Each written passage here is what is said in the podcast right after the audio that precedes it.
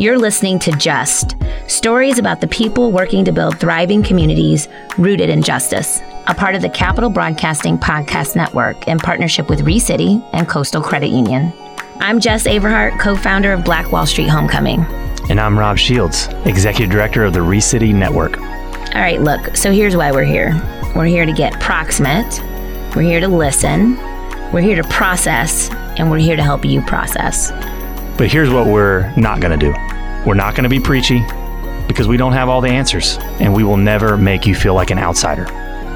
Keeping with the theme of sharing, we always want to acknowledge the whole person, and that starts with our personal, personal check in. Let's do it. Oh, wow. Okay. Well, hi. Here, what a difference. I feel like we said this last time. What what a difference a week, 10 days makes. Right. Uh, right? When yeah. we were sitting at ReCity in a conference room practicing social distancing in our last episode, and now we are. Our listeners can't tell we are we are on we are phoning in this interview, this episode from our homes as we are following the stay-at-home orders that we received in the interim. Right. Well, hi everybody. Uh, it's kind of weird for us, for Rob and I, because we we vibe off of one another in the studio. So this is uh, this is new for everyone. But I'm I'm glad that the show can still go on. Thank goodness for technology and for platforms that are able to still you know support this these kinds of messages. So this is awesome. Podcasting yeah. is great. Yeah, it, I am thankful that we can continue the conversations because they're they're still happening, right? And and we need to still be talking about everything that we have been talking about on this podcast up until now. But now I think it, it definitely feels like a, a pivotal moment around the world where everyone is figuring out what what does my life look like now? What does it look like for me as a member of our community? And mm-hmm. I think that it makes the conversations that we're we've been having just as relevant, if not more relevant. But it's just it's a new it's a new framework. It's a new backdrop that of which all these conversations are set against. That I think we're just gonna we're just gonna figure this out together, Jes. You know, like one yeah. one conversation at a time. We keep yeah. we keep calling in. We keep being we keep showing up. Just like you know, that that term you coined from the very beginning. We keep showing up for each other. We keep showing up for our community, and we we keep processing to help our community know how what it looks like to show up now because it's going to have to look different. Mm-hmm. Yeah, I was texting a fire a friend of mine who's a fireman in in Alabama and just checking on him, making sure you know I knew protocols had switched and changed, and and he's pretty rational guy, right? I mean, he's he's in public service and first responder, and he sent me a note back right away and and said, "Yep, our world has changed forever," right? And so, I mean, we all know that, but it, for me, it was a little bit. It just hit me differently coming from him because he sees things in ways that I'll never see and for him to feel like, you know, the the world is sort of tilted a little bit was uh real in in a new way. You know what I mean? Yeah. And it's so. crazy that I don't know what about this for you, but this podcast for me has been a little bit of a marker and it might even be for our listeners of helping me to process how mm-hmm. our world is different because every time we meet recently it's had to look different and so, right. you know, two ten days ago, we were at ReCity because we were, we were able to still be there. You know, stay at home work hadn't been issued. And so we were practicing social distancing in a big conference room six feet away from our, our guests. And now, you know, what a difference 10 days makes where you and I are calling each other on the phone and going to call in all of our guests because we're yeah. all in, in quarantine. And to me, that just, it helps, it just like washes over the new, the reality of it all over again. Um, yeah. Right. Well, let's talk about how we're doing before we get into yeah. um, chatting with our guests. Yeah. Because um, we'll want to see how they're faring and then learn from them, as always, how we can handle our new environment in the best possible way. But before we do that, let's let's see what our listeners are accustomed to, which is us checking in yep. on each other. And so, how are you and the family and the kids? What's going yeah. on? Thanks for asking. You know, it's uh I feel like I give the same answer. It's like, you know, you know, we're we're making it, you know, just hour hour by hour. It feels like the the way that I used to work both as a in my job and at home with my family in my personal life was was planned out, right? Um have, having mm-hmm. four young kids, you're just even your, your weekly schedule, right? You know, getting the grocery rhythm and getting the kids to preschool and first grade and you know, soccer practice and he's like all these all these rhythms have now been disrupted and you really you can't plan anymore. And it also just feels like there's no change. There's no there's no everything is just one long day. Uh it feels Amen. like march march Exactly and april have just felt like one big moment in time. And yeah and, and I'm, I'm processing that most intimately with with my family right? With my wife with my my four kids.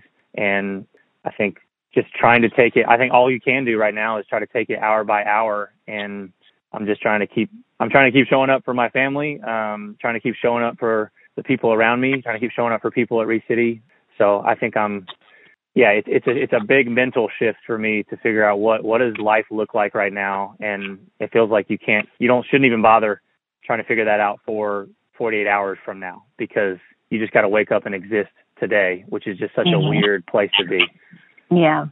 Yeah. how about how about you well, how are you doing Well, well, yeah. I mean, I do feel like I'm in the twilight zone half the time. But this morning I woke up and the lights were on in my house, and I was like, man, my son doesn't learn how to turn some lights off. And I was all fussy, and I got up and you know walked into the kitchen to get ready to make coffee, and he's on the couch doing math lessons. And I thought he was asleep on the couch and just left all the lights on. So I said, "What are you doing?" It's like six. What are you doing? He's like, I'm doing my math homework. And I was like, what, what is happening? You know, because normally he does sleep. We have this schedule where he sleeps, goes to bed late and then gets up at like noon.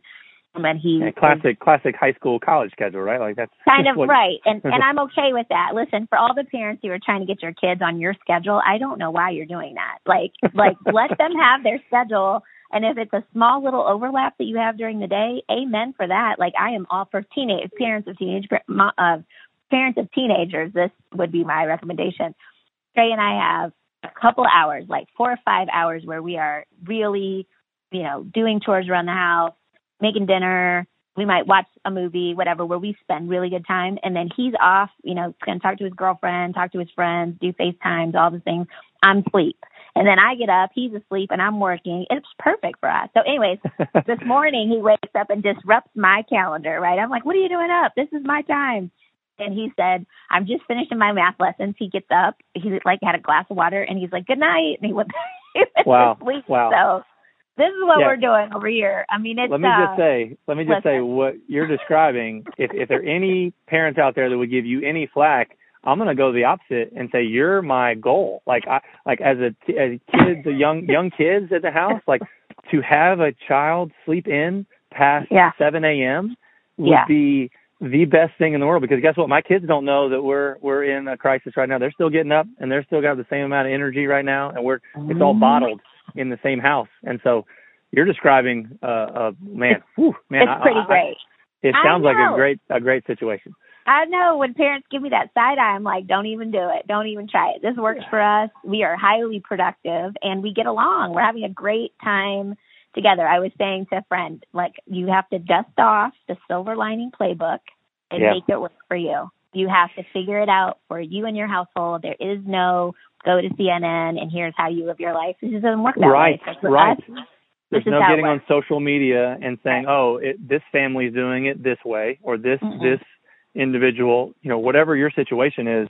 It feels like there is no playbook, and That's I in think general. all in Figure general, right? But out. and then it, I think it's a, it's a great segue into the reason this podcast exists too, because Jes, I think it thrusts you into these moments, and I, I'd love to hear what these are for you. But like for me, it thrusts me into these moments where like, all right, my first grader who's in public school is Yeah. we're, we're receiving information from the, the teachers, and they're trying to roll out these plans to continue to educate, right?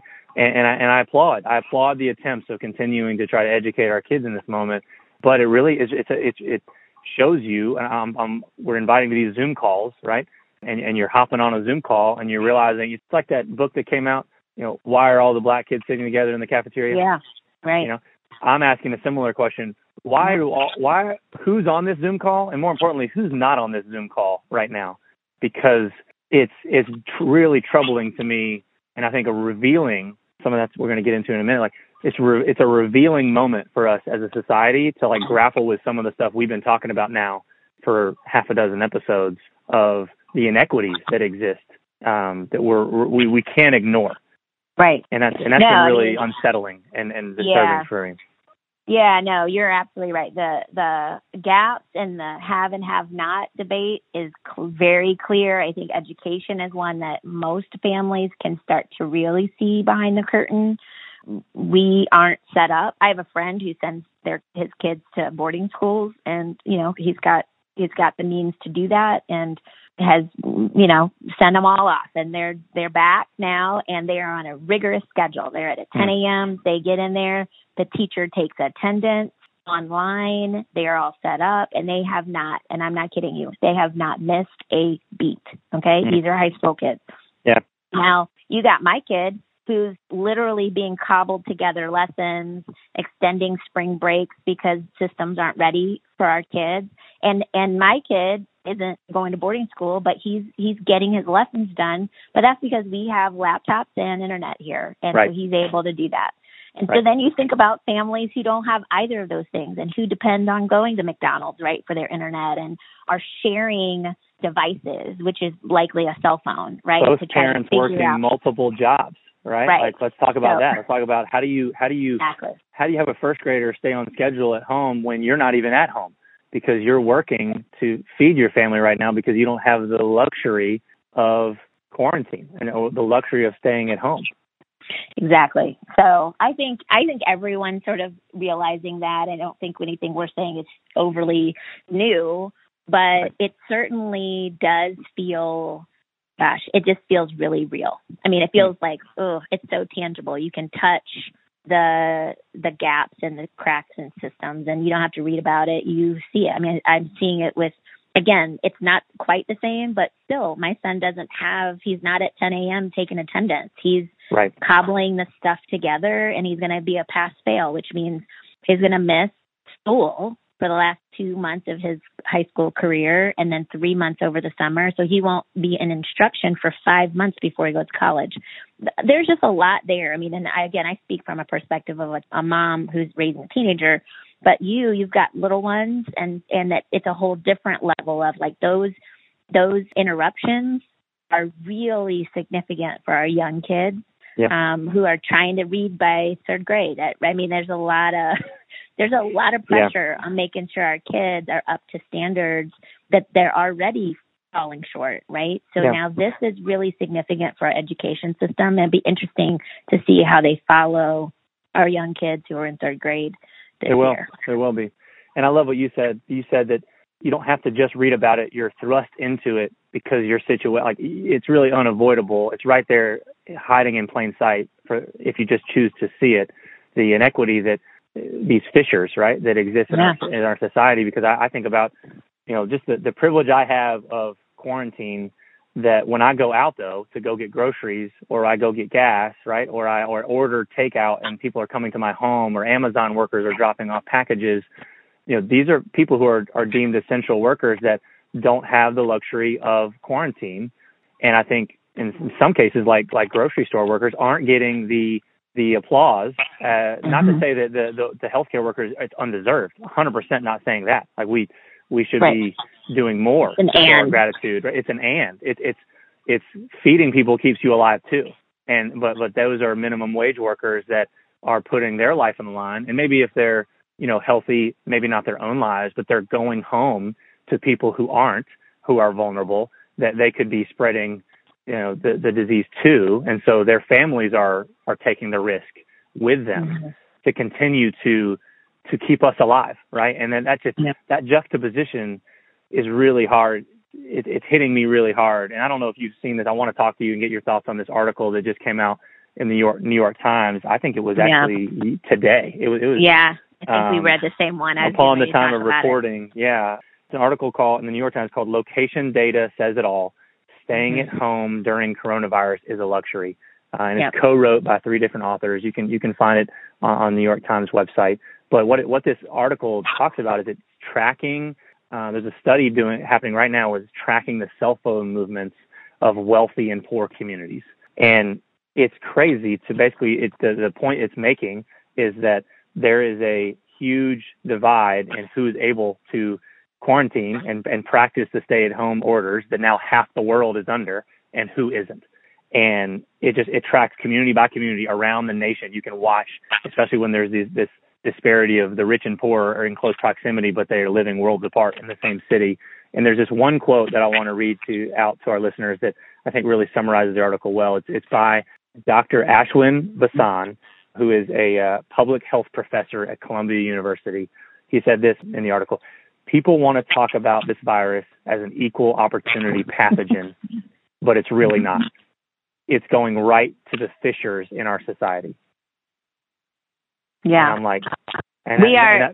we are we are like the same people. This is why we do this podcast together because that that is this article hit me hard. That quote hit me hard. The the idea because we do hear it on the media a lot. And I was saying it. You know, this is this virus is the great equalizer, which is mm. what's also quoted a little bit later in that article. It's a great equalizer, and that's BS. Like it's not true. It's not. Right. The great like biologically true, right? It's true yeah. in one sense in that it doesn't care who it infects, meaning it, you know, but at the same time, it's also not true because people, some people, marginalized people, are being further exposed and further marginalized through their exposure, while others have the luxury of being safe, going right? to their because of yeah, how, going to their second home. That's right, and this isn't yeah. new because we know that health disparities have existed in the healthcare system forever, right? Across lines of race, class, the intersection of both. Mm-hmm. That's not a new idea, but we're just getting seeing it so clearly right now. But I also have to stop myself and say we're seeing it if we so choose to see it mm-hmm. because I still think it's something where if you're not looking for it, you could still be blind to this. Yeah. Which is why it's so important that we're having this conversation. Yeah, it's important that we have this conversation, that these studies are done. You know, I'll, um, it's going to be years and years of going through and combing through these months that we've had together to really put it in perspective, right? We're in it right now. So mm. the data, we are the data. But in a few months, we won't be that anymore.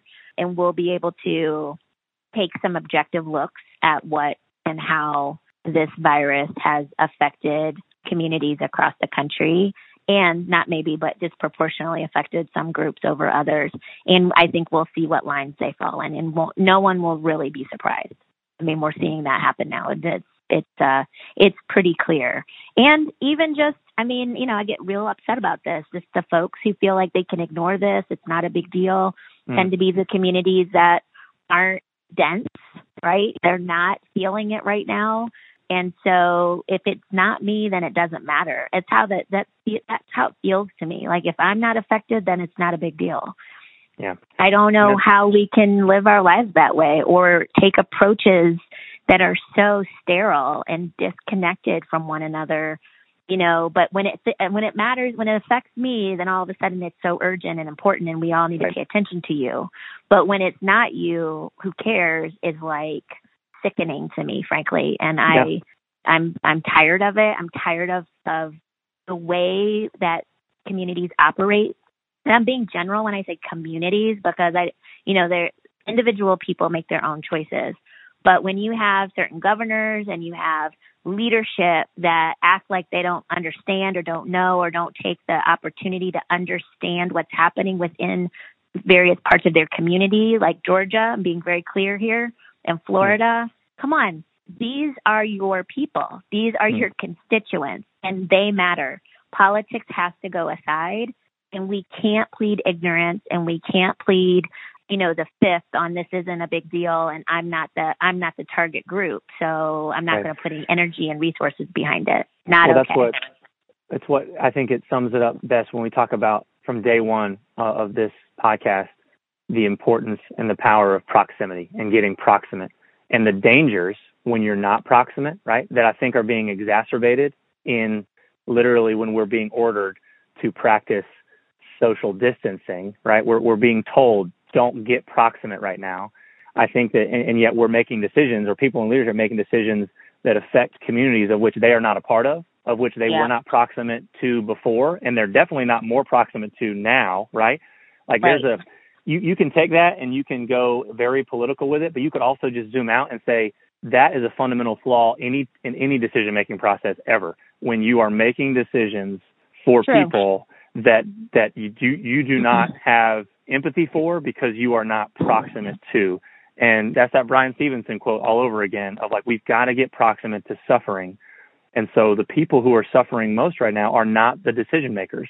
They're not the ones that have the power to be able to make the decisions. Um, and I think that even groups like ReCity have been tried to be intentional for the last five years to say we need to flip that decision making paradigm on its head. We need to turn that power infrastructure upside down, and we need to we need to listen to those who are most affected by an issue. They need to be the ones that we take our our cues from. And to me, that's why this podcast even started mm-hmm. was to amplify marginalized voices so that we could take our cues from them. We could never have foreseen that we would be doing that within the context of a global virus, right? That's that's playing out the way it is. But I think at the same time, the values that brought you and I together to do this have not grown less in importance. I would I would say they've only been heightened in how important it is to apply them right now. Yeah, agreed. No, agreed. It's definitely crescendo, no doubt about it. Yeah. No doubt about it. Yeah. Well, I think to to maybe help frame this up for our listeners, uh, you know, we this conversation is one where we, we thought we would just need to pause and just have an extended personal check-in time right here, like you and I. This this went way longer than we normally do because usually we're just we're doing a quick check-in to be able to talk and and then quickly get to our interview and our guests. But I think in this moment in time, it just felt appropriate to just pause and just do an extended time of you and I connecting human to human because it feels like we need to buffer and create more margin for just more processing time mm-hmm. as people before we just dive in and just almost feel like we continue as business as usual, which we're not going to do. I just want to make very clear, like we're not just going to go back after this to talking about issues in bubbles, right? We're going to continue to press in on issues of inequity in our society that have been building sometimes for centuries. But as we quote in the in the beginning, here's what we're not going to do, right? We're not going right. to talk about these issues separate from the realities of which they're now existing in. And so things like affordable housing, things like domestic violence, right? These are things that mattered yesterday, mattered 10 years ago, right? And have been affecting communities for a long, long time. But I think that we're going to try our best in the conversations to come to put those conversations that needed to happen anyway uh, against the new backdrop of which we find ourselves. And I just want to frame that up for our listeners a little bit so they know what, what to expect. Right. Yeah. I, there's two layers, right? And I, not just, I'm just summarizing. There's two layers to this. One is the work that's happening and was happening three months ago, three years ago, 30 years ago. That work continues to happen with a different lens. Yeah. So that's so we're going to address that, and then the people that we're going to be talking to, we have to understand that that more human layer that they're doing this work as people and moms, dads, sisters, brothers, cousins amidst a health scare. And so yeah. there's just these factors pressing in on diff- in different ways, in- including us who, you know, we're, we're feeling it and, you know, we have to do the business of the day. So I hope our listeners are ready for that. And, and I would, I'm sure they are expecting it as well. I, I was thinking, you know, I wasn't for, for a few weeks, you know, really, like you said, proximate to you're seeing it in New York, you're seeing it, you know, out right. in uh, Washington, whatever. And then it starts to come in a little bit. You start to look at your own numbers and figure out how you're going to move and how you have conversations with your family. And I don't know about you, but just this week have had at least five people that I personally know who have who are, are figuring this whole thing out, like have mm. been diagnosed. One mm. one passed away, one is an mm. induced coma, one is asymptomatic, right? So there's that mm. whole debate around masks and asymptomatic. And then there's two who are recovering well. And that's just me. And I'm sitting here in downtown Durham and I, I have that proximity to this issue and it weighs heavily. And at the same time, like we're saying that you, my, I, the folks that we're going to be talking about have to wade through that and continue to do this work for our community and get the message out. So that's right. Um, that's right. It's real. You, I think you I think you you summarized it really well, and I think that's what people can expect in these future conversations is that just like the last couple episodes where we're shining a light, we're still we're going to continue to do that. That's that's the that's the the tagline of this show, right? Shining a light on the people who are who are doing the work to pursue justice in our communities, right? That that work has not stopped. I think you said that last episode, like it can't stop. Um, right. On behalf of marginalized communities that that are not stopping. And so that that's what we're going to continue to do. We're going to have these conversations. We're going to we're going to check in with people on the front lines, right? Who are who are serving right now and putting their life on the line sometimes um, to continue to serve. And I think uh, it's our our job. We we want to follow alongside them and do the same thing. We want we want to amplify their voices so that we can draw attention to how we heal as a community and how we get proximate in a time of of a, of a global quarantine, of a global shutdown in many ways. There are still ways to show up. And I hope that that's what uh, our listeners um, learn and lean in with us in this time, in this next chapter for, for the Just podcast. So stay Love tuned. It. More to come, yeah. right? Thanks so much for listening to Just, a part of the Capital Broadcasting Podcast Network in partnership with ReCity and Coastal Credit Union. In the spirit of sharing, if you like what you've heard, tell a friend about the show and give us a five star rating and review. Many thanks to DJ Pdogg and producer Lo Key for producing the music for our show. Subscribe on Apple Podcasts, Google Podcasts, or wherever you listen to podcasts.